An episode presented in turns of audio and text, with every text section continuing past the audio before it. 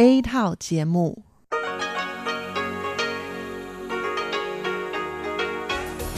Đây là Đài Phát thanh Quốc tế Đài Loan RTI.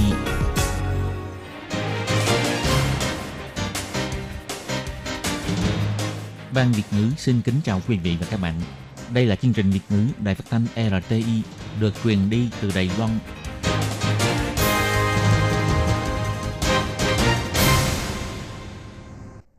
Các bạn thân mến, Hải Ly xin chào các bạn. Hôm nay Chủ nhật, ngày 23 tháng 12 năm 2018, tức ngày 17 tháng 11 âm lịch năm Mậu Tuất.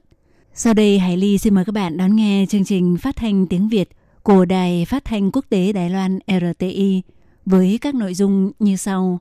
Mở đầu là phần điểm tin quan trọng trong tuần, tiếp theo là chuyên mục chuyện vãn đó đây, nhịp sống Đài Loan và sau cùng là chuyên mục nhịp cầu giao lưu. Để mở đầu chương trình hôm nay, mời các bạn đến với phần các tin quan trọng trong tuần. Trước hết mời các bạn theo dõi các mẫu tin tóm lược. Ngăn chặn dịch tả lợn châu Phi xâm nhập Đài Loan, Tổng thống Thái Anh Văn kêu gọi toàn dân phối hợp. Lao động di trú tố cáo công ty môi giới, muốn tìm việc làm phải trả trước phí mua công việc. Đài Loan nhân giống thành công giống vịt Brown Saya ăn ít đẻ nhiều. Bắt đầu từ ngày 18 tháng 12, tăng mức phạt đối với những trường hợp vi phạm mang sản phẩm thịt heo vào Đài Loan. Mỹ thông qua đạo luật sáng kiến tái bảo đảm châu Á, hứa đảm bảo an ninh Đài Loan.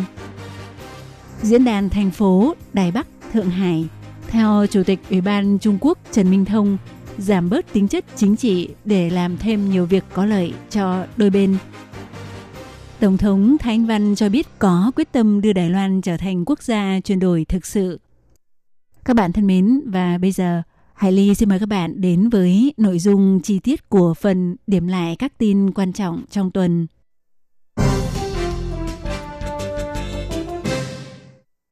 Để ngăn chặn dịch tả heo châu Phi xâm nhập Đài Loan ngày 17 tháng 12, Tổng thống Thái Anh Văn và Thủ tướng Lại Thành Đức lắng nghe Ủy ban Lao động báo cáo về tình hình liên quan. Tổng thống yêu cầu các cơ quan hữu quan làm tốt công tác chuẩn bị, đồng thời kêu gọi người dân đừng mang sản phẩm chế biến thịt heo từ các khu vực có dịch tả heo châu Phi vào Đài Loan, nếu không sẽ ảnh hưởng nghiêm trọng đến ngành chế biến thịt heo của Đài Loan.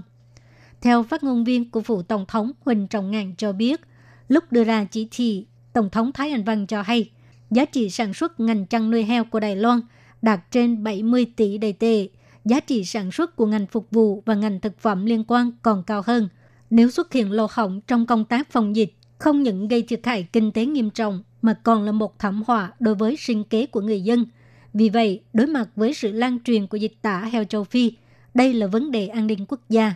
Công tác phòng chống dịch tả heo châu Phi cần phải có sự phối hợp của toàn dân. Phát ngôn viên Huỳnh Trọng Ngàn chỉ ra, dù đã sửa đổi điều lệ phòng chống bệnh truyền nhiễm ở động vật, nâng cao mức phạt, nhưng gần đây vẫn có rất nhiều hành khách bị phạt do mang sản phẩm chế biến thịt từ khu vực bị dịch tả heo châu Phi vào Đài Loan. Điều này cho thấy người dân cần phải tăng cường sự hiểu biết về việc phòng chống dịch bệnh. Do đó, Tổng thống cũng nhắc nhở các bộ ngành liên quan phải tăng cường công tác tuyên truyền nhằm đảm bảo Đài Loan không bị ảnh hưởng bởi dịch tả heo châu Phi. Dịch tả heo châu Phi đang hoành hành ở Trung Quốc.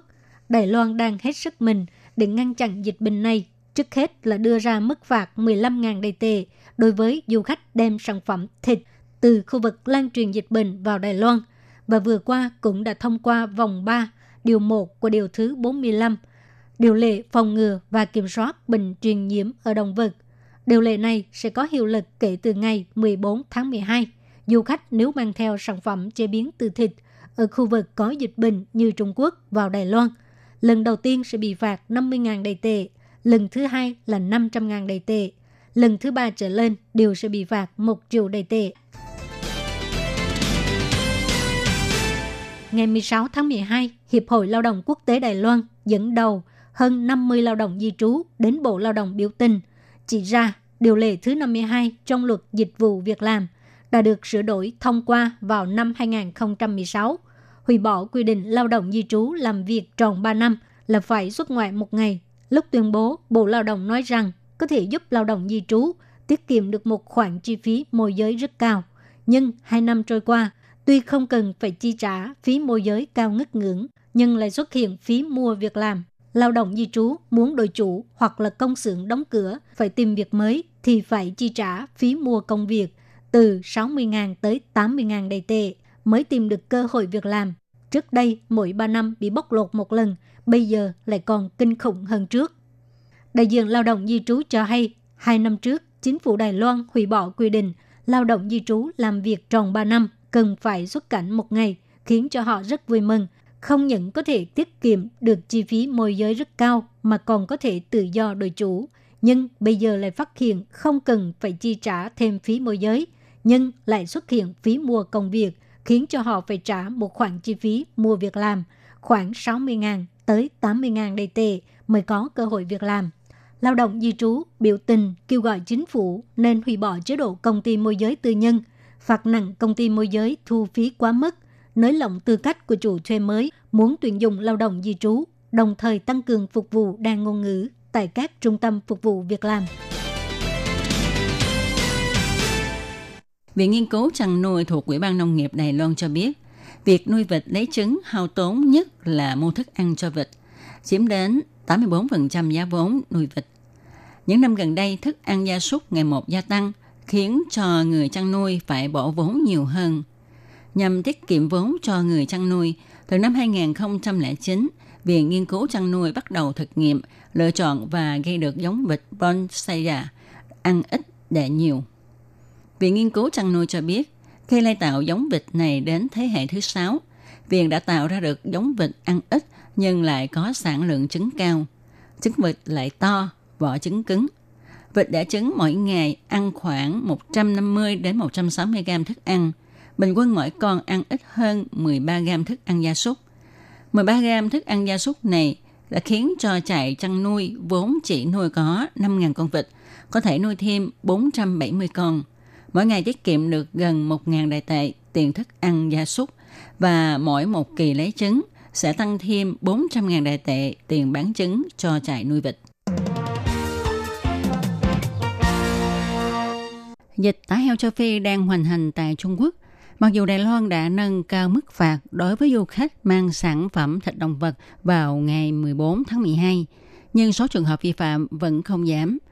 Từ ngày 14 đến ngày 16 có đến 41 trường hợp vi phạm. Điều này cho thấy du khách chưa xem trọng nguy cơ heo bệnh. Do đó, Ủy ban Nông nghiệp đã cân nhắc lại mức phạt. Bắt đầu từ 0 giờ ngày 18 tháng 12, nếu du khách mang sản phẩm thịt heo từ khu đang xảy ra dịch tả heo, vi phạm lần đầu, mức phạt từ 50.000 nay nâng cao lên 200.000 đại tệ. Tái phạm lần hai thì phạt 1 triệu. Phó chủ nhiệm Ủy ban Nông nghiệp ông Huỳnh Kim Thành nói, chỉ có 3 ngày mà có đến 41 trường hợp vi phạm. Do đó tôi cho rằng cần phải điều chỉnh lại mức phạt. Còn đối với việc dân chúng lên mạng mua sản phẩm, đôi khi được người bán tặng thêm thịt heo khô vào để ăn thử. Phó chủ nhiệm cho biết, nếu không phải mình tự động mua thì không bị phạt. Nhưng khi nhận được tặng phẩm thịt heo thì không được tùy tiện bỏ đi mà phải giao cho cục kiểm dịch tiêu hủy. Ông nói, trên căn bản chúng tôi không phạt, nhưng hy vọng mọi người gửi sản phẩm thịt đến cho đơn vị kiểm dịch. Vì nếu bạn tự ý bỏ đi, nếu sản phẩm này có mang mầm bệnh thì thật là nguy hiểm. Ông Huỳnh Kim Thành cũng nhắc đến, du khách vi phạm quy định trên, không ít người gốc Trung Quốc và Việt Nam, cho nên sắp tới sẽ phát loa tuyên truyền phòng dịch trên máy bay bằng tiếng Trung, tiếng Anh và cả tiếng Việt Nam.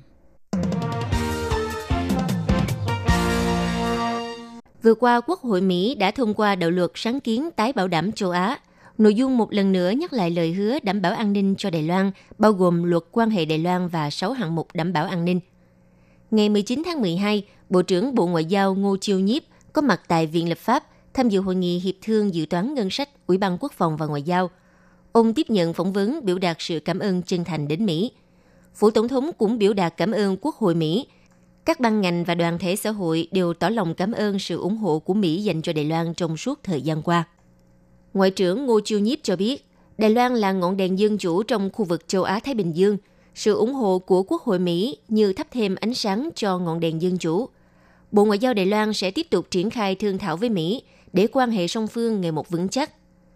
Ngoài ra, có một số thượng nghị sĩ Liên bang Mỹ gửi thư cho Quốc vụ viện Đài Loan biểu đạt quan tâm đến vấn đề Trung Quốc can dự vào tuyển cử Đài Loan, đồng thời kêu gọi chính phủ Mỹ hỗ trợ Đài Loan điều tra. Ông Ngô Chu Nhiếp cho biết, thực ra các nước hiện đang thảo luận nghị đề tương tự, Bộ Ngoại giao hy vọng Đài Loan cũng sẽ được tham dự để tránh làm hỏng trình tự dân chủ. Ông Ngô Chu Nhiếp nói. 呃，这个部分我们也是在跟美国的行政部门或者是跟美国的国会之间。 Vấn đề này chúng tôi sẽ tích cực giao lưu với Quốc hội hoặc các ban ngành hành chính Mỹ. Tôi cho rằng những vấn đề một số quốc gia can dự vào nội bộ của quốc gia khác hiện đang được thảo luận rất nhiều. Chúng tôi hy vọng có thể cùng tham gia thảo luận với các nước về vấn đề này. Điều này hy vọng có thể đảm bảo được trật tự dân chủ không bị phá vỡ.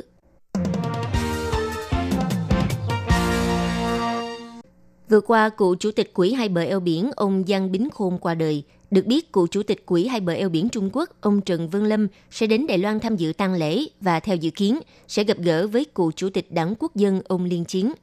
Tuy nhiên, Chủ tịch Ủy ban Trung Quốc ông Trần Minh Thông trong lúc phát biểu trả lời chất vấn tại cuộc họp Viện lập pháp, ông đã phản đối. Ông cho rằng hành động này không phù hợp, đồng thời biểu thị hai bờ eo biển không có quan hệ riêng tư – nếu như ông Trần Vương Lâm đến Đài Loan với lý do cá nhân muốn gặp gỡ ông Liên Chiến thì thích hợp hơn. Diễn đàn thành phố Đại Bắc Thượng Hải sẽ được chính thức diễn ra vào ngày 20 tháng 12. Sáng ngày 19 tháng 12, đoàn đại biểu của chính quyền thành phố Thượng Hải đã đáp chuyến bay đến Đài Bắc. Giới truyền thông phỏng vấn Chủ tịch Ủy ban Trung Quốc Đài Loan ông Trần Minh Thông liệu diễn đàn thành phố lần này có chịu sự hạn chế nào hay không. Chủ tịch Ủy ban Trung Quốc ông Trần Minh Thông biểu thị đây là hai sự việc khác nhau, không nên liên kết sự kiện này với chính trị, nên hạn chế sự hiện diện của yếu tố chính trị để tập trung làm nhiều việc có ích hơn. Ông Trần Minh Thông nói.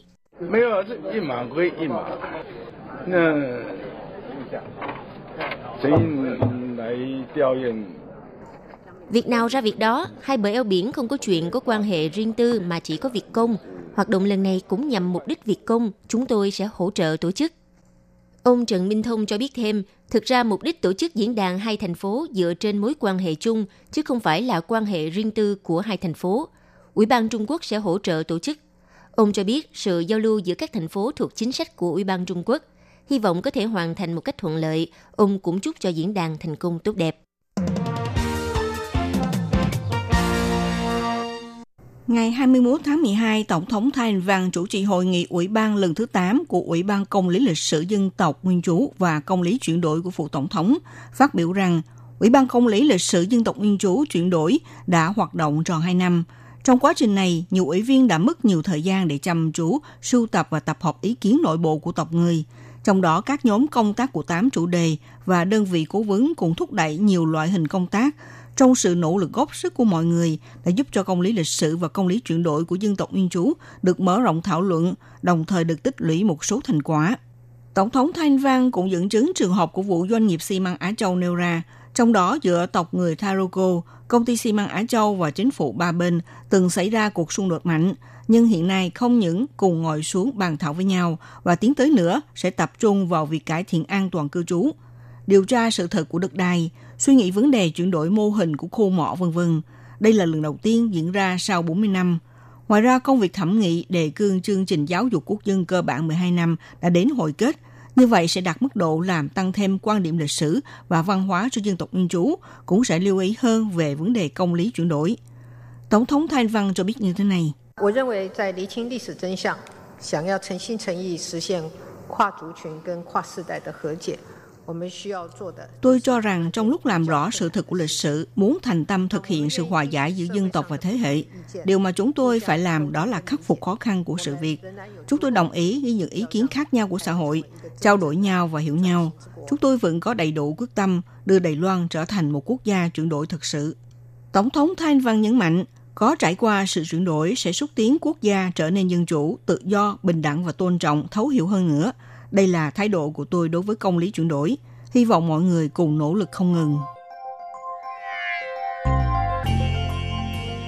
Các bạn thân mến, vừa rồi các bạn vừa theo dõi nội dung phần điểm lại các tin quan trọng trong tuần do Hải Ly, Lệ Phương, Tố Kim và Minh Hà cùng thực hiện.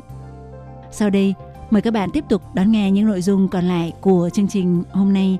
Hải Ly